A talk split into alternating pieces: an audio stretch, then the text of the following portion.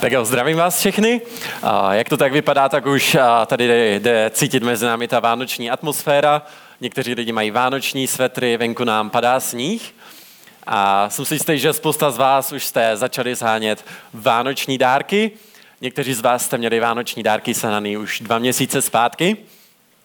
Ale jak to tak bývá, tak vždy každý rok se prostě najde někdo, u koho je strašně těžký uh, nějaký dárek mu koupit. Uh, ten člověk si nikdy nic neřekne, co chce, neřekne si, co ho baví, neřekne si, co by uh, si tak jako představoval a je strašně těžký pro něj něco koupit. A tak já mám pro vás takový tip, jaký jsou nejlepší dárky na Vánoce. Ne, nejlepší dárky na Vánoce jsou ty, které sami nějak využijete. Jo. Skvělý jsou třeba deskovky. Když nevíte, co ten člověk, co ho baví nebo tak, tak můžete dát nějakou deskovku, o které víte, že bude pak bavit alespoň vás, až si budete moct zahrát. Nebo knížky jsou taky skvělý. Když nevíte, co ten člověk eh, by si rád přečet, tak mu můžete jednoduše dát knížku, kterou, když se mu třeba nebude líbit, tak si můžete taky sami přečíst. Nebo co, co tak může být ještě dobrýho? Voné svíčky. No, nevíte, co má ten člověk za oblíbenou vůni, tak můžete tomu člověku koupit nějakou vonou svíčku se svou oblíbenou vůní a pak se můžete těšit, až mu ji z lásky zapálíte. A možná si teďka říkáte, tyjo, tak ten Viktor, ten je, ten je fakt hrozný sobec, tyjo, ten um, jenom přemýšlí o sobě, jak prostě, co by se hodilo jemu, co by se líbilo jemu, vůbec ho nezajímá i zájmy těch druhých lidí, co by měl ten druhý člověk rád, jo, myslí přitom jenom na sebe. A tak já mám pro vás taky disclaimer, já takto dárky nenakupuju na Vánoce, většinou, a, ale co nám ten text dneska ukáže, je, že stejně sobeckým způsobem my někdy zacházíme s lidma. Že zacházíme s lidma s takovým postojem, co mi může dát tady ten druhý člověk, jak ho můžu využít pro sebe, s čím mě může odplatit, když pro něj něco udělám.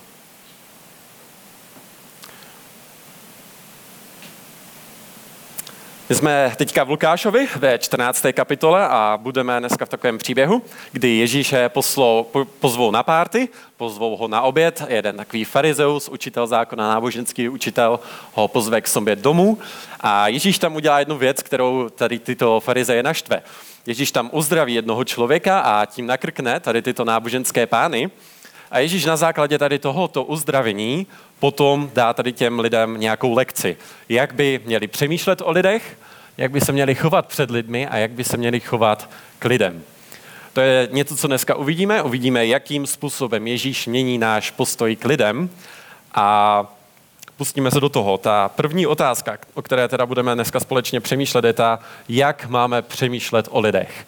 A začíná to v tom prvním verši, takže si se mnou můžete nalistovat do Lukáše do 14. kapitoly a budu číst první verš. A stalo se, když v sobotu vešel do domu jednoho z vůdců farizeů pojíst chleba a oni ho pozorně sledovali, hle, byl před ním nějaký vodnatelný člověk. Tak ten příběh dneska začíná tím, že nám říká, že je sobota a sobota byla pro Židy takovým velice důležitým dnem, kdy se nesmělo pracovat, lidé nesměli dělat žádnou práci a měli uctívat Boha. A my jsme viděli v tom Lukášově evangeliu, že farizeové, že tady tito učitelé zákona měli s Ježíšem velký problém. Nelíbilo se jim, co Ježíš dělal, protože to nesouhlasilo s jejich výkladem toho zákona. Ježíš se třeba neočišťoval před jídlem a nedržel puls třikrát týdně a dělal věci, které oni považovali za práci. A kvůli tomu si tady tito lidé mysleli, že Ježíš porušuje boží zákon a neměli ho rádi, chtěli se ho kvůli tomu zbavit. A tohle je už třetí případ, kdy Ježíš naštve ty farizeje tím, že uzdraví nějakého člověka v sobotu, kdy se nemá pracovat. Jo, z nějakého důvodu si tady tito lidé mysleli, že když se v sobotu uzdravuje, tak je to práce. A dneska to je člověk, co trpí vodnatelností. Jo, to je taková nemoc, při které se člověku hromadí voda na nějakém místě v těle, ať už to je prostě břicho nebo končetiny a vytváří tam takové nafouklé a bolavé boule a vředy. A ti učitelé, které tam byli na tady tomto obědě, tak se tam o nich píše, že pozorně pozorovali Ježíše. No, my jsme viděli, že ti učitelé se Ježíše snažili kolikrát nachytat, dávali mu takové záludné otázky, při kterých se ho snažili načapat, co řekne nebo co udělá špatně, stavili ho do těžkých situací, kdy prostě mohl udělat něco špatně a aby tak oni proti němu mohli něco mít. A tady jsme ve stejné situaci. Jo, pozvali toho Ježíše na oběd jo, a sledují ho pozorně, čekají, co řekne, co udělá, aby ho mohli chytit za slovo a mít něco proti němu. A Ježíš si všímá tohoto vodnatelného člověka, který tam je mezi těmi farizeji a ptá se jich na otázku. On se jich ptá v tom třetím verši, Ježíš na to zákonníkům a farizeům řekl, je dovoleno v sobotu uzdravit nebo ne? No, to je ta Ježíšova otázka pro ně. On se jich ptá, můžete pomoct v sobotu člověku, který to potřebuje? Můžete uzdravit, když je nějaký člověk v nouzi, nebo ne? A jejich odpověď, verš 4, oni však mlčeli. I vzal ho, uzdravil jej a propustil. Tady vidíme, že ti farizeové mlčí, že nejsou Ježíši schopni dát žádnou smysluplnou odpověď, protože jednoduše žádnou odpověď nemají. Tady tito lidé nevidí, kdo je Ježíš a nemají pro toho trpícího člověka nic, co by mu mohli dát, proto ho Ježíš bere k sobě a uzdravuje ho a posílá ho pryč zdravého. A na základě toho jim Ježíš dává nějakou lekci a ptá se jich na otázku, která nám ukazuje, jak máme přemýšlet o lidech. A Ježíš se jich ptá na tohle, ve verš 5. A jim řekl, spadne-li někomu z vás syn nebo vůl do nádrže, nevytáhne ho hned v den sobotní. Na to nebyli schopni odpovědět. Ježíš se jich ptá, kde by to byl váš syn nebo váš osel, který by v sobotu spadl někam do studny. Nevytáhli byste ho hnedka ještě v tu sobotu? Nechali byste ho tam jo, se topit do dalšího dne a riskovat, že umře? Ne, vytáhli byste ho. A proto mu ti farizeové nejsou schopni dát odpověď, protože každý z nich by to udělal. Kdyby šlo o ně, kdyby šlo o jejich syna nebo o jejich osla, tak by ho všichni vytáhli. A proto Ježíšovi neodpovídají, protože by se tím sami usvědčili. Kdyby se to týkalo jich, tak by samozřejmě pomohli. Ale protože to byl jenom nějaký další nemocný člověk, tak se jich to netýkalo. Byli tak pohlcení na tomto místě sami sebou a svými názory na sobotu, co by se mělo a nemělo dělat, že vůbec neviděli toho člověka v nouzi, který byl před nimi. Byl tam ten vodnatelný muž s chronickou a bolestivou nemocí. Ale je zajímalo, aby měli správnou, správný názor na věc. Je zajímalo, aby měli správnou teologii a aby se o tom mohli s Ježíšem dohadovat a nachytat ho. A my jsme kolikrát v církvi úplně stejní. Jsme experti na teologii, jsme experti na to mít správný názor a jsme experti na to, aby jsme se dohadovali. A mám pocit, že tohle je něco, s čím tak trochu zápasíme někdy i tady na kostele.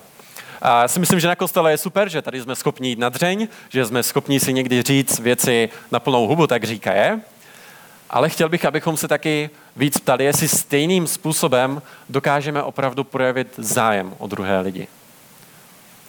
Jestli stejně dokážeme vidět ty trpící lidi kolem nás a mít s nimi soucit. Nebo nám jde jenom o nás, o to, jestli my jsme ti správní, jestli máme správný názor a jestli ho dokážeme taky správně lidem předávat.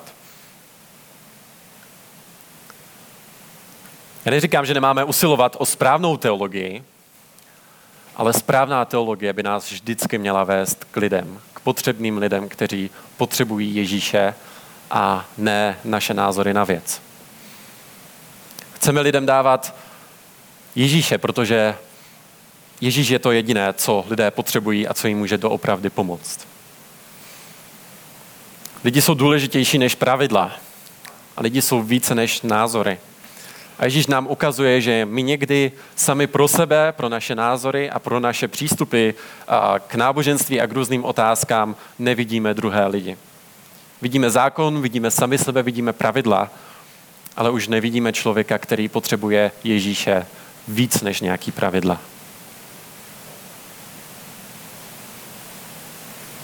Tak chci, aby jsme se v tom každý zkoumali.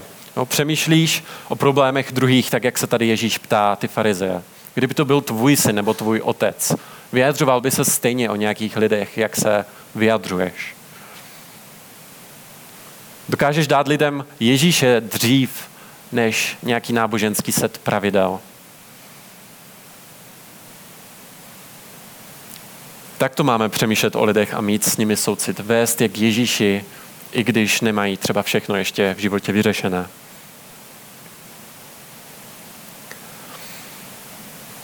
A Ježíš si dal všímá, jak se tam ti hosté na té hostině chovali k sobě navzájem. Všímá si, jak, jaký sobecký postoj měli k sobě navzájem.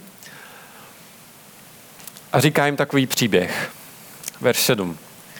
Tam se píše, pozvaným, když pozoroval, jak si vybírají přední místa, pověděl podobenství. Ježíš si všímá toho, že ti hosté, kteří tam byli, tak se tlačili dopředu a tlačili se na ty přední místa u toho stolu, kde to bylo nejdůležitější pro ně, kde seděli ti nejváženější, nejctěnější hosté, chtěli být vidět. Jo? Chtěli být ti správní, chtěli být ti, kdo budou mít to největší uznání. A v reakci na to jim Ježíš říká také příběh, takové podobenství, na kterém ilustruje, co by měli dělat na místo toho. A říká jim tohle. Když by tě někdo pozval na svatební hostinu, neuléhej na přední místo, aby snad nebyl pozván někdo vzácnější než ty. Když pak přijde ten, kdo tebe i jeho pozval a řekne ti, dej tomuto své místo, potom s hambou zaujmeš poslední místo. Ale když jsi pozván, jdi a ulehni na poslední místo, aby ti ten, který tě pozval, až přijde, řekl, příteli, postup dopředu. Pak budeš poctěn přede všemi svými spolustolujícími. Neboť každý, kdo se povyšuje, bude ponížen a kdo se ponížuje, bude povýšen. Na tomto příběhu Ježíš ilustruje, jak dopadají lidé, kteří chtějí být ve všem první, kteří chtějí být vidět a kteří chtějí být ti správní a používá jim proto takovou tu ilustraci na té svatební hostině.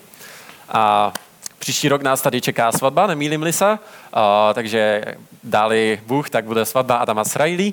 A tak si třeba představte, jo, že Adam s Riley nás pozvou na svatbu a teďka tam přijdete, uvidíte tam ten krásně nachystaný stůl na té hostině do účka, bílej ubrus, všechno prostřeno, jmenovky, jo, cedulky, abyste věděli, kdy, kam si máte jít sednout.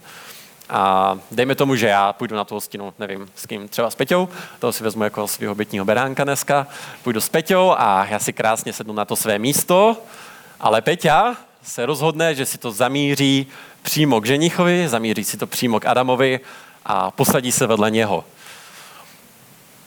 A co byste si v takové situaci řekli o Peťovi? Jo? jsem si možná jako říkal, tyjo, tak ten Peťa, tak na co si tam hraje, jo? Jako se snaží tam nějak zviditelnit, nebo jako o co se snaží. Jo? Jako chce, aby ho tam lidi viděli, že on je nějaký důležitý, jo? za stolik se jako sám s Adamem nekámoší, aby prostě seděl vedle něho. Jo? Jak Petr dopadne v takové situaci? No, dopadne asi tak, že tam Adam přijde a odpálkuje ho pryč. Pošle ho někam dozadu a, a posadí vedle sebe, nevím, třeba svého tátu nebo nějakého svého nejlepšího kamaráda. A někoho důležitějšího, než je pro něj Petr. Jo. A to je pointa toho podobenství, jo, že někdy se i takto my chováme k, lidma, eh, k lidem, nebo před lidmi. Chceme jít tam, aby jsme byli vidět, ale už nepřemýšlíme o tom, co chce ten ženich. No, nepřemýšlíme, kdo je důležitý pro toho ženicha, nebo koho by tam chtěl posadit on. On tam chce být, on chce být na výsluní a chce být vidět. Jo, a to je prostě podobenství o nás, že my se častokrát takto chováme před lidmi. Jo, když uh, chceme, my, uh, chceme být vidět, jo, když uděláme něco dobrého, chceme, aby nás za to lidi pochválili, když něco řekneme, tak chceme, aby jsme my měli tu pravdu a když nás někdo kritizuje, tak to těžko snášíme. Přemýšlíme v první řadě o sobě a na tom, jaký my uděláme dojem na lidi. A proto Ježíš říká, posaď se raději dozadu, aby ten, kdo je důležitější než ty, rozhodl, že tě posadí dopředu. Říká nám, abychom zaujímali ty poslední místa a netlačili se dopředu. Tak co to znamená? Jak to máme dělat? Co nám tady vlastně Ježíš říká. Jo? Říká nám, abychom byli vychytralejší a přemýšleli o svém postavení jako nějak jako chytřeji. Říká nám, abychom byli stejně sobečtí, akorát to dělali jinak. Jo, no to může působit. Jo? Říká, že pokud se chceš do, dostat dopředu, tak se napřed musíš dostat dozadu, aby tě pak jako šoupli dopředu. Jo, takže co to znamená tohle?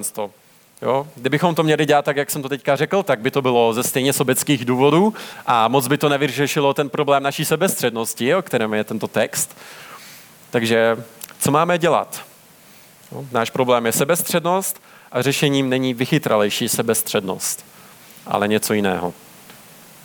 A Timothy Keller v knížce Králův kříž a tam popisuje jeden takový psychologický výzkum, který dělali psychologové někde v Americe.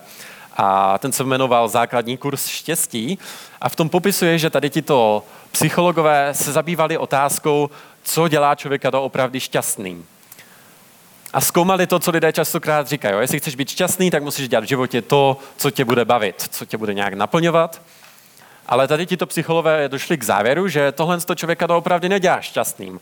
A oni říkali, že to je takové jako hedonistické šlapání vody, jo? že člověk se přešlapuje nějak v tom, co ho baví, ale toho doopravdy nenaplňuje. Aby ho to bavilo, tak se musel zvyšovat ty dávky toho potěšení, ale nikdy to člověka doopravdy neuspokojí.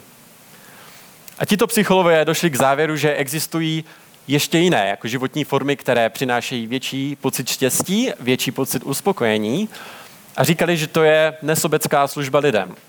Že to, co je lepší pro lidi, když budou šťastnější, je, když budou investovat a do vztahu a budovat vztahy, které budou něco stát a ve kterých se budou muset obětovat. No a Keller prostě popisuje tady tento výzkum a říká, že ti psychologové došli k tomu závěru, že pokud chceš být opravdu šťastný, tak se musíš zapírat pro druhé lidi a investovat tady do těch sociálních vazeb. No a Keller říká, no ale to je jako ve skutečnosti kravina, ne? Že pokud žiješ nesobecký život ze sobeckých důvodů, tak to pořád znamená, že stále ještě žiješ sobecky. Jo? Nesobecký život ze sobeckých důvodů prostě nefunguje. Je to nesmysl. A on to stahuje někdy i na křesťany, že my někdy se domníváme, že když uděláme něco dobrého, tak Bůh nás za to odmění. A on tam cituje jednoho kazatele, já teďka přečtu takový úsek a v něm se říká tohle. Ten Keller tam říká, pokud se někdo domnívá, že je spasen svými skutky, pak neudělal nikdy nic z lásky k druhým, či pro čirou krásu tohoto skutku, ale vykonal to pro sebe. Nepomohl té příslovečné stařence přes ulici jen kvůli ní samé, nebo v konečném smyslu kvůli Bohu. Udělal to proto, aby se pak na sebe mohl podívat do zrcadla a mít pocit, že je člověkem, který pomáhá drobným stařenkám přes ulici vlastně očekává, že se díky tomu jednou dostane do nebe. A tohle je čiré sobectví. Je to dřina a navíc vede k pocitu nadřazenosti nad druhými.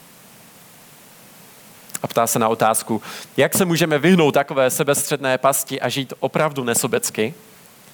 Odpověď zní, že se musíme dívat jinam. Musíme odhlédnout sami od sebe a musíme se dívat na Ježíše. To je to, proč tady Ježíš říká, ti, kdo se povýšují, budou ponížení a ti, kdo se budou ponížovat, budou povýšení. A myslí tím to, že tím lékem na sebestřednost není vychytralejší sebestřednost, ale bohostřednost. Je to Ježíš. Ježíš je ten, kdo nám ukazuje, jak můžeme mít opravdu nesobecky rádi druhé lidi a nedělat to pro sebe, ale dělat to pro něj. Když chceme zaujímat ty poslední místa, jo, když chceme upozadit sami sebe a dát přednost druhým lidem, tak přitom nemyslíme sami na sebe, na naše postavení, ale na Ježíše.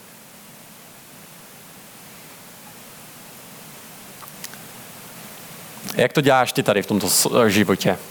Přemýšlíš o tom, jak můžeš dát prostor ostatním, nebo zaujímáš ty veškerý prostor? Chceš být ty vždycky ten první, anebo jsi v pohodě s tím, když jdeš dozadu? Možná dobrý test tady v tomto je, když uděláš pro někoho něco dobrého a ten člověk tě za to nepochválí. A nikdo tě za to nepochválí, možná ti někdo ještě něco vytkne. Jak se potom cítíš? Cítíš se nějak zahořkle, nebo že to nedává smysl, nebo že si prostě zasloužíš, aby se s tebou zacházelo líp? To, když uděláme něco pro lidi a nesetkáme se s kladnou odezvou, tak ta reakce na to ukazuje, kde je naše srdce. Jestli my chceme být viditelní, nebo jestli to doopravdy děláme z lásky k lidem a z lásky k Bohu. A můžeme si představit třeba i konkrétní situaci. Jo, jsi na obědě, a nebo někde v hospodě, u piva večer a je konverzace u stolu. Kdo je u toho stolu nejvíc slyšet?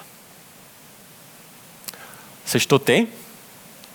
Jsi to ty, kdo mluví o svých názorech, o tom, co zrovna v životě děláš, o svých zájmech, a nebo jsi dát schopnej, nebo jsi schopný dát prostor i druhým lidem, kteří jsou třeba tiší. A funguje to i opačně. Pokud nerad mluvíš u stolu mezi lidma, jsi ochotný zapojit se do konverzace, anebo přemýšlíš jenom sám o sobě a jak nedokážeš nic říct, jak nemáš co říct a nakonec neřekneš nic, protože se bojíš, že by se strapnil. To je třeba trochu můj případ. Jo, mě nedělá problém mluvit před stovkou lidí, ale jakmile musím sedět někde s lidmi o stolu, kde je více jak tři lidi, tak v takových situacích se prostě cítím tak asi přirozeně, jako kdyby někdo slíkal z kůže. Prostě nemám tady tyto situace vůbec rád. Je to pro mě takový, cítím se v takových situacích nepříjemně a když vidím, jak se spolu lidi baví u toho stolu, jo, jak je prostě všude kolem hluk lidi, nedej bože, hlasitá hudba, tak to prostě ze mě vysává veškerou životní energii a prostě mám takovou tendenci upadat do takových malomyslných stavů, že si říkám, ty ono, tak já prostě tady nevím, co mám říct, nedokážu nic říct, a nedokážu být tak vtipný jako ostatní. A, a, jo, bojím se, že kdybych něco řekl, tak řeknu kravinu a bojím se nějak se projevit, protože mám pocit, že by mě druzí lidi soudili a tak dále a tak dále. A v hlavě mi jede prostě takový kolovrátek, já říkám si prostě já, já, já prostě nevím, nebojím, umím, neumím, jo, a nejradši bych se prostě vypařil v takových situacích a zašel se někam s knížkou a četl si. Jo. A, tak to je prostě moje taková slabost. A myslím si, že tady tento text můžeme dobře stáhnout na to, že co máme dělat v takovýchto situacích. No, ať už třeba mluvíme moc, nebo ať už mluvíme málo, tak tím řešením je prostě přestat tolik přemýšlet sám o sobě. O tom, co je pro mě příjemný, o tom, co mi můžou dát druzí lidé, ale opravdu upřednostňovat druhé před sebou a projevovat zájem o ně a myslet na Ježíše. Protože naším vzorem je Kristus, který sám zaujal to poslední místo. Ježíš nám neříká jenom, abychom něco dělali, ale sám dělá to, co nám přikazuje. A v Bibli se o Ježíši píše, že i když on byl ten první, že i když on byl ten nejvyšší, že i když on byl věčný Bůh, tak zaujal na zemi to poslední místo, když se stal člověkem. Dokonce se o něm píše, že se stal otrokem. Že přišel za lidmi a sloužil jim. Uzdravoval lidi, umýval jim nohy. Dělal prostě špinavou práci, když mu za to lidi potom naplivali do tváře a dělal to s radostí. Proč? Protože to nedělal pro sebe, ale dělal to pro otce. Měl přitom pohled upřený na otce a dělal to z lásky k druhým lidem až do takové míry, že umíral za nás a za náš hřích na kříži. Jo? Hádám, že to bylo taky nepříjemný. A stejně tak i nás Kristus volá k tomu, abychom dělali to, co je nepříjemné, i když to pro nás třeba není přirozené. Volá nás k tomu, abychom vylezli z toho svého příjemného zaprděného pelechu a opravdu se zapírali a projevovali upřímný zájem o druhé lidi. Abychom měli opravdu rádi lidi a svědčili o Kristu, protože Ježíš a druzí lidé jsou důležitější než já, než to, co já chci, než to, co já umím nebo neumím. Máme upozadit sami sebe a upřednostnit druhé, protože stejným způsobem Ježíš upozadil sebe, aby nás zachránil.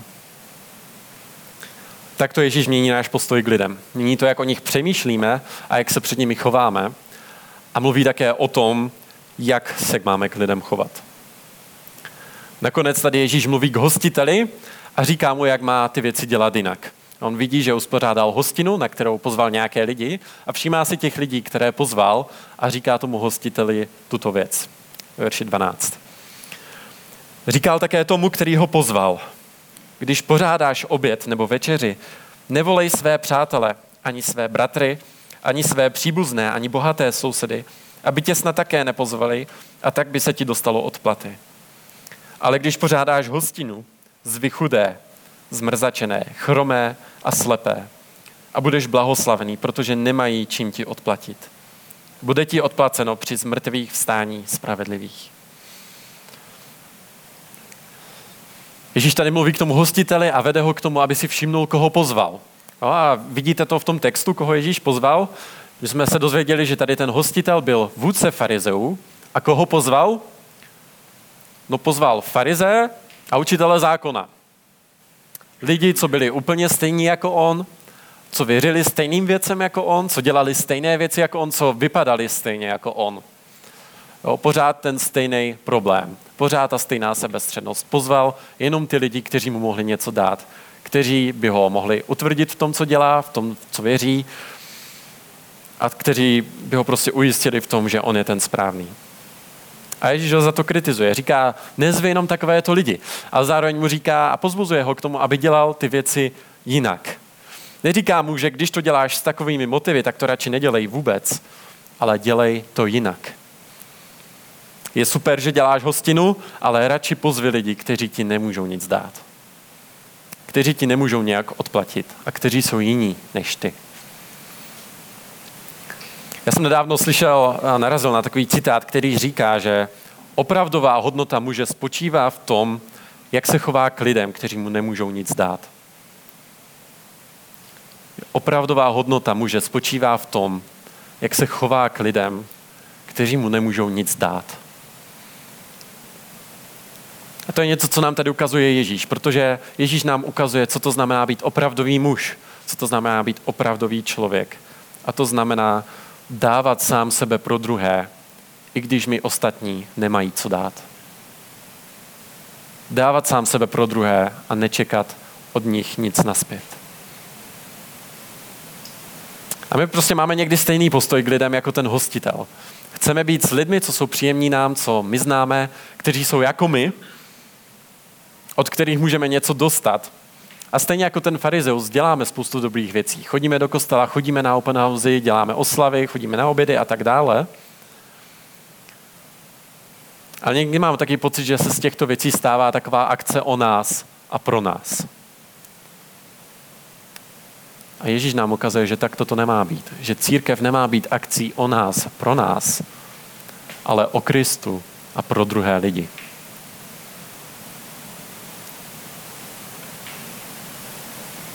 To, co tady Ježíš říká tomu farizeovi, když, že má ty věci dělat jinak, tak to můžeme stáhnout i nás. A můžeme to použít třeba takto. Jo? Kdykoliv jdeš na kostel, tak nepřemýšlej jenom o tom, co ti může dát kazatel, ale přemýšlej o tom, co ty můžeš dát těm lidem, kteří budou na tom kostele. Nepřemýšlej jenom o tom, když půjdeš v neděli na kostel, jak to bude skvělý, ale pozvi lidi, kteří potřebují slyšet o Kristu. Když zveš lidi na oběd, nezvi jenom své kamarády nebo rodinné příslušníky, ale pozvi lidi, co jsou sami a kteří potřebují společnost. Když jdeš na open house, nepřemýšlej jenom nad tím, co si tam dáš dobrého a s kým si pokecáš, ale koho bys mohl vzít sebou, aby tam mohli vidět Krista uprostřed nás. Tak to máme sloužit lidem. Jo? A Ježíš nám říká, takovýmto způsobem můžeme dělat misi, jo? dělat ty obyčejné věci neobyčejně. Dělat ty všednodenní aktivity s tím záměrem, že chceme, aby druzí lidé, kteří neznají Krista, byli mezi námi, abychom jim mohli svědčit a sloužit. Jo? Každý z vás má nejméně 21 příležitostí k misi takto. Jo? Snídaně, oběd, večeře, sedm dní v týdnu. Nemusíte ani nic přidat do svého kalendáře. Jo?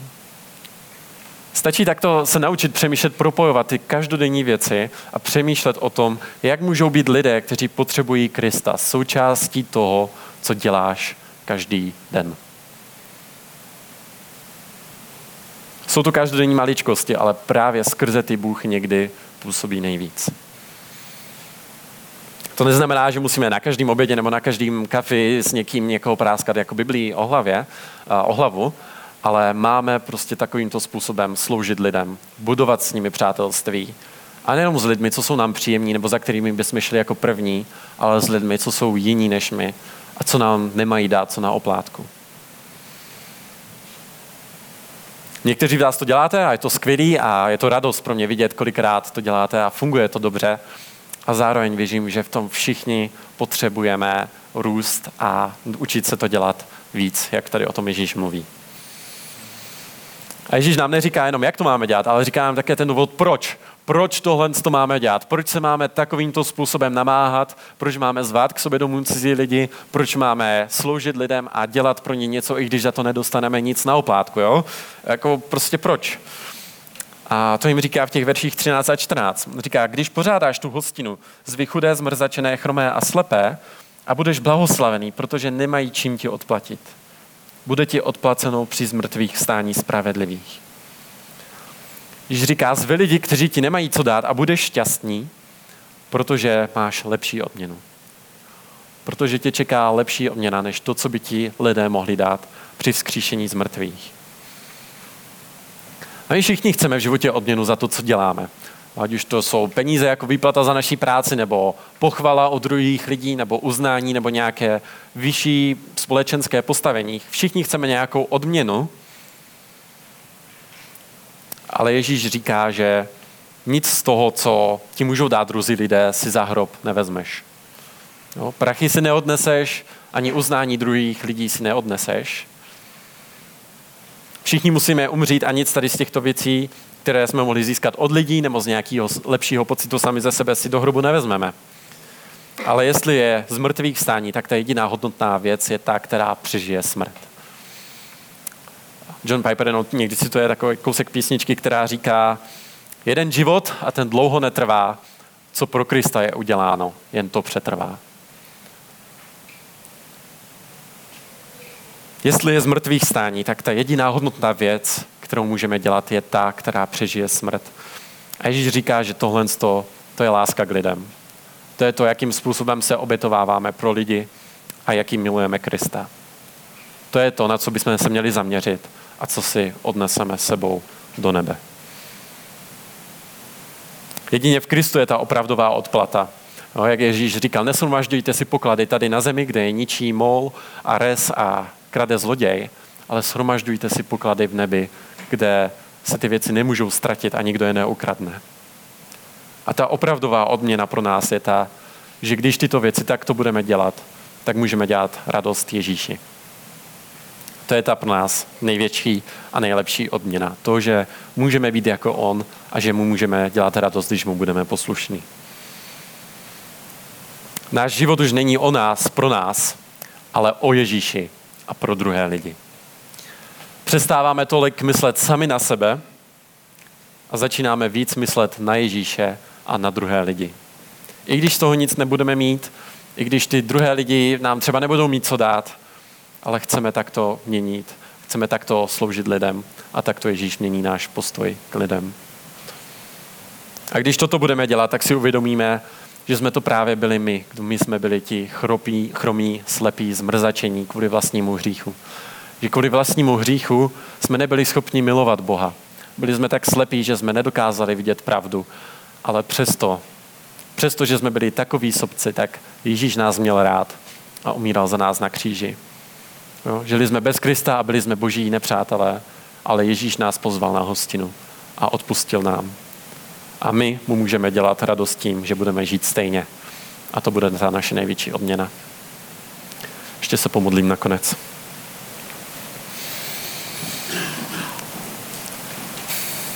Nebeský oče, tak já tě prosím, abys nám odpustil, že jsme častokrát takový sobci, že přemýšlíme sami o sobě, co my z toho můžeme mít, když něco budeme dělat, co nám můžou dát druzí lidé a jak nás můžou pochválit, nebo co nám z toho kápne. Prosím tě, aby se nám odpustil tady tu zahleděnost sami do sebe a tu sebestřednost. A prosím tě, oči, abychom opravdu dokázali více hledět na tvoji lásku v Kristu. Na to, jak Kristus miloval nás a jak se za nás obětoval. Prosím tě za to, aby nás tvůj svatý duch skrze to měnil a proměňoval nás, abychom takto dokázali milovat lidi stejně dokázali přemýšlet o tom, co lidé potřebují a co jim my můžeme dát, namísto toho, co od nich můžeme získat. Tak prosím, veď nás v tom, uč nás v těchto věcech růst a sloužit tak lidem kolem nás a pomož nám opravdu vidět ty lidi, kteří jsou kolem nás a kteří tě potřebují, kteří potřebují pomoct. Amen.